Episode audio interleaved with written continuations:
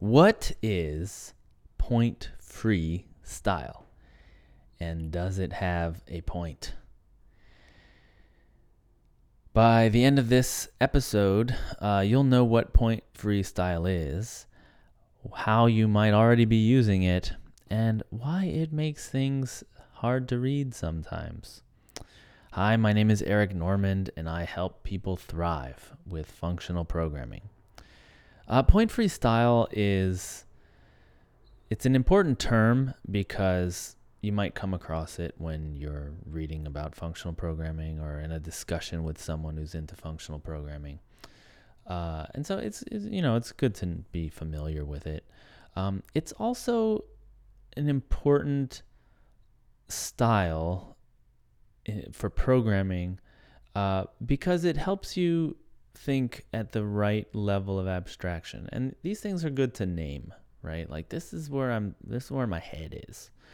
Um, that said, it's not it's not like once you learn this, you should be doing point freestyle everywhere, except maybe as an exercise.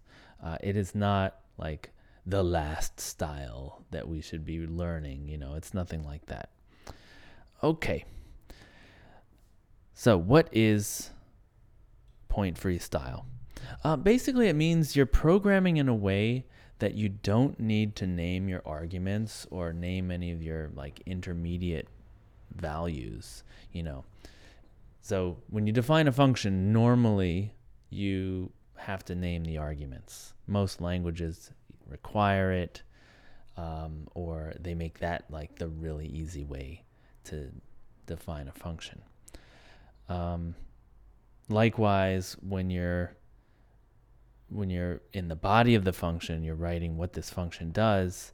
Uh, often, the easiest way to use the result of calling a function is to save it to a variable and then pass that variable to the next function.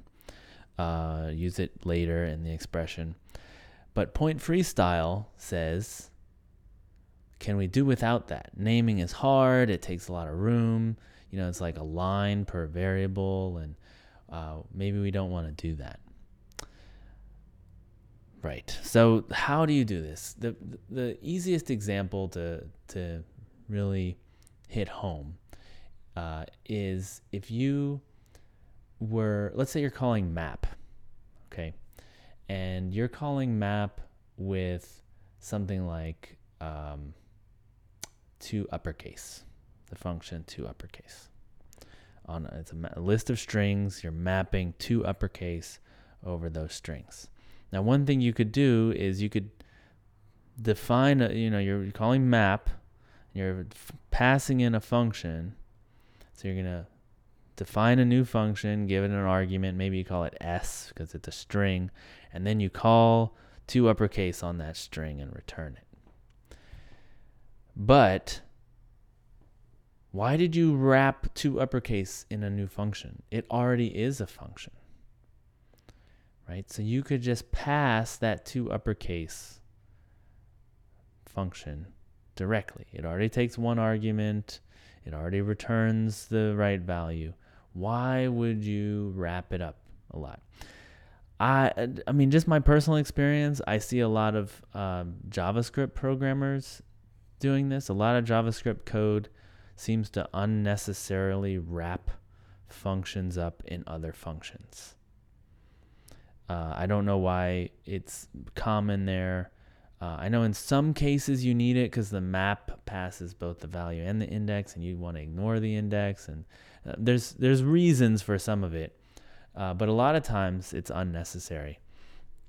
Uh, so removing that extra layer where you have to name the argument and just pass in the function itself, that is, it's a way to achieve point freestyle, right? Point freestyle has a bunch of little techniques that remove the arguments, remove the need for arguments, like one little step at a time until you got no arguments, right? That's the point free. But you could have like point less, point minimal style where you have one or two arguments left, maybe. It seems like a spectrum, is what I'm trying to say It seems like a spectrum. Like you could get down to point free style, but you could move along in that direction. All right, another uh, one that we've already talked about in a previous episode is function composition. So, function composition in the general case is you have two functions. You want to take the return value of one and pass it to the other. So, you make a new function, it takes the arguments, passes them to the first function, saves the return value, then calls the second function, and with that return value, and, and then returns it. Okay. Well, in this, there's a special case where the function, the second function only takes one argument, and it's so it's the return value can go right in there, and so you don't even need to wrap it in a new function that you write explicitly. You can put all that boilerplate into an, a, another function, a higher order function that takes two functions and returns a new function. So notice when you do that, you've totally eliminated naming the arguments or the intermediate values. You just say compose fg, right, or f dot g, depending on your language and how you do it. So instead of writing new function that takes x, calls g of x, and then passes that to f and returns it, you just write compose fg. You've eliminated the argument. So function composition is used a lot in point free style. Uh, another way that's very related to function composition is pipelining. So if in Clojure you have a thing called the threading macros, it's a bunch of things. It's a bunch of different macros that do threading. And what it lets you do is write pretty long function composition expressions, uh, but in a top down, like one line at a time way, where the return value of one thing is passed to the next thing, is passed to the next thing, is passed to the next thing. So you never have to name those things. Uh, and so this this is a way of achieving point free style. Um, I believe Elixir has something very similar. It's I don't know if they call it threading or pipeline something like that. But it's the pipe. Uh, oh man, am I gonna get this wrong? I think it's pipe greater than sign. Uh, Elm has something similar as well. It just like lets you flow values through these functions. And so you don't have to name any of those intermediate values. Why would you want to do this? Why? Right? Why is this a thing worth naming? Uh, two reasons really. Naming is hard, so having to come up with all these variable names um, is it, it's a thing that if you if you can avoid it and it, without much cost, it might be worth avoiding naming. Um, the, the names take up more room, so you have longer code. Um, there are things that could get out of sync more easily uh, you know, e- or let's say easily, meaning, you know, I've had a thing where I call it like, I've called the variable uh, five days because the first time I wrote it, it was five days, like a like a unit of time, and then I changed it. I changed it, and now the the function that I'm assigning to that variable is returning seven days and I need to change the argument name or the variable name. I need to change the variable name and then go and find everywhere I use it and change it. I, ch- I named it wrong, right? Na- naming is hard. I named it wrong, but you know, I, I could have avoided that maybe and not have to deal with it at all. Um, right. So, but then there's this other more important reason. Besides just like not having to do this hard thing called naming, the other thing is that when you're doing point free style, you're often working at a higher level of abstraction, or let's call it the right level of abstraction. So, you know, you're like really in the zone, you've got the whole program in your head, and you're thinking, okay, I need to compose these two functions You don't want to be thinking, okay, now I have to define a new function, give it an argument name, and then, then a thread this argument in here. And you don't want to do all that. You want to think, oh, I'm just composing these two. Done. In Haskell, it's one one character dot f dot g boom the period you know the full stop um, so you it lets you it lets you express yourself at that higher level just like higher order functions do it's it's it's done with higher order functions point free style is done with higher order functions uh, but this is taking it to the extreme where you'd never name arguments right? That's the style. Uh, so it just like you can get into this flow where you've got like really good con- concentration that day and you've got the whole thing in your head and you're working really efficiently and, and coming up with some very clever code that doesn't mean that tomorrow you're going to be at, in that same headspace or a week from now or certainly six months from now. Um, this style can be very terse and it relies often on like operator precedence rules and like other knowledge of like how how things work, like how currying will work and things like that. Um, so what happens is you come back to it and you don't understand it anymore. Um, looking at some Haskell point free code examples, you know, I used to work in Haskell and I would I would write stuff like this sometimes. There's like a lot of parentheses around things. So like there'll there'll be a parentheses around the compose operator because you want to you want to force the precedence somehow or you're passing the compose and you don't want to pass you don't want compose to run you want to pass compose so you put parentheses around it and so you get some really what I would consider gnarly gnarly code um, there's something about the redundancy of names that makes it easier to read sometimes. So I think it's it's like a it's like a noble pursuit or it's it's a good exercise to try to push this style to its extreme. Just like in architecture, you might say, let's make something very let's take some architectural principle and push it to the extreme and see what we get, what building we will design if we just say we're only going to.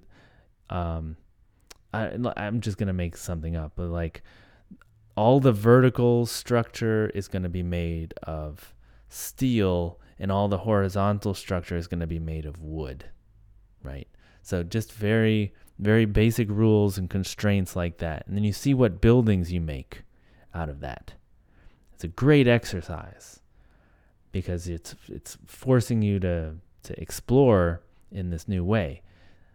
That doesn't mean that it will make a good building. Doesn't mean people will want to live in that building or work in that building. But it's a good exercise. And I think that that's true of point free style. It's a good exercise. It causes you to think at this higher order function level. But it doesn't mean the code you write is the code you want to live with in your system. That's my opinion there. Um, someone has said, someone, uh, the guy who, who, wrote the Dart programming language, um, he has said that he thinks that you, you really can't do point free style and and and currying, which is used in point free style a lot. Uh, you can't really do them without a good type system because you you you lose so much information when you eliminate the arguments and the names of the of the intermediate values that you really uh, you, you you can't tell yourself when you're looking at the function whether it's correct or not, whether you've made a mistake. Just as an example, if you um, if you wanted to write a, a sum function in point free style in, in Haskell, because Haskell lets you do that, you say sum equals fold R, if you're doing a fold R, uh, plus zero. Okay, that's point free style. I have not named any arguments. Typically, if you're going to do a fold R, you could say sum of the list is equal to fold R plus zero list, right? You're naming the list argument, but you're you don't have to because of currying. But now when you read that, you have to know how many arguments fold R takes. You might know it, okay? Like I'm not saying you don't know that, but what if it was a different function? What if it wasn't fold R? What if it's some other function that you don't know? You don't know like if there's some currying going on because you don't know how many arguments that function has. So now you you know, you, you can look at the type, right? But that's it. That's what he's saying that like it relies on on good type information um, that your compiler can check. Um, so I, I, I tend to agree with that. I think that if you go that far, you lose so much information for your your your brain to pick up on that you really need the help of a type system. Just look at some of the point free style stuff people have done. Right? You just have all these like operators, dots and double you know greater than less than kind of operators and you're like what does this do? How many arguments does it take? Like, what's the precedence rules? I can't figure out why you put those parentheses there. It's very terse.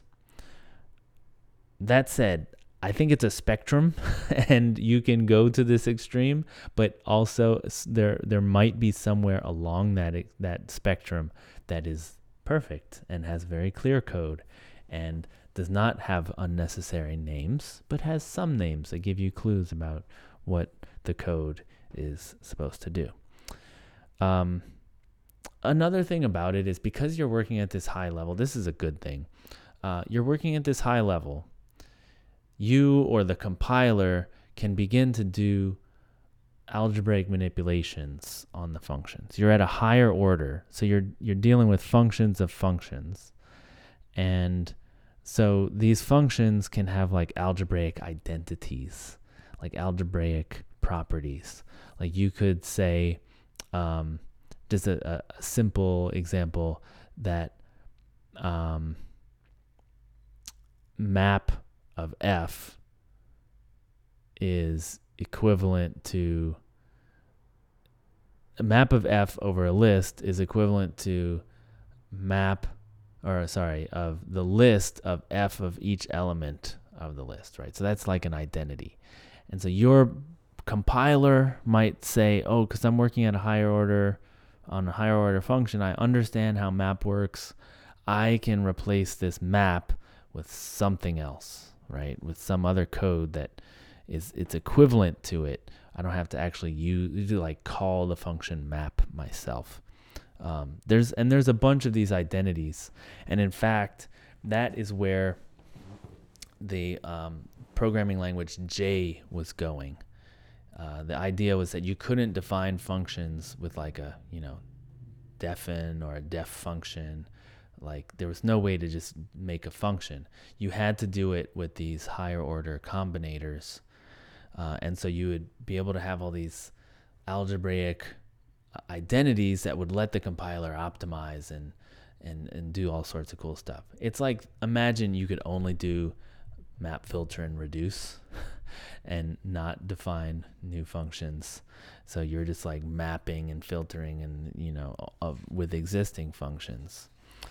Um, and compose obviously you can do stuff like that compose so the languages that use this the most i mean this is this is my my experience, my uh, my my little bit of research has has turned these things up. This is where I've encountered it the most. So there's the APL family of languages. APL, famous for being very terse and not having to name arguments. J is a member of the APL family, um, and uh, yeah, the, look at some APL code and you'll see how terse it can get. Um, Haskell Haskell lets you work on the whole spectrum. You can define all your arguments with names and intermediate values with names, or you can move to more toward the point freestyle uh, if you want. Um, I already mentioned in Clojure and Elixir, there's the like thread or pipeline stuff. Um, I just want to mention like names can be bad, but they can be really good for readability. They can be a pain to write, but uh, really helpful when you're reading your code. Okay, so just to recap, ooh, I've, I'm going long, so I'm just going to recap real quick. Uh, point freestyle means programming where you don't have to name arguments or intermediate values. Um, and the main reason we do it um, is to be able to to code at the right level of abstraction. That you, you don't want to be like thinking about how do I name this function or how do I name this uh, argument and stuff like that. You want to be thinking higher order, like okay, this is the composition of this and this is mapping that over this. You know, that's what you're thinking. Uh, and then it creates some really terse code that can be kind of obtuse, hard to understand. Um, APL, family, Haskell, Clojure, and Elixir, those all use it. Um, right, so I want to ask you are you using point free style anywhere in your code? Have you managed to, you know, eliminate an argument here or there? that you didn't need to name. And then I'm, I'm also curious because there's some really opaque code out there that's in point free style. I'm wondering what the worst you've seen is. And uh, send that to me. Uh, you can email me at eric at lispcast.com or you can tweet me at Eric Normand. Find me on LinkedIn. And uh, please subscribe if you like this because there's more uh, coming down the pipe. So I'm Eric Normand. I'll see you later.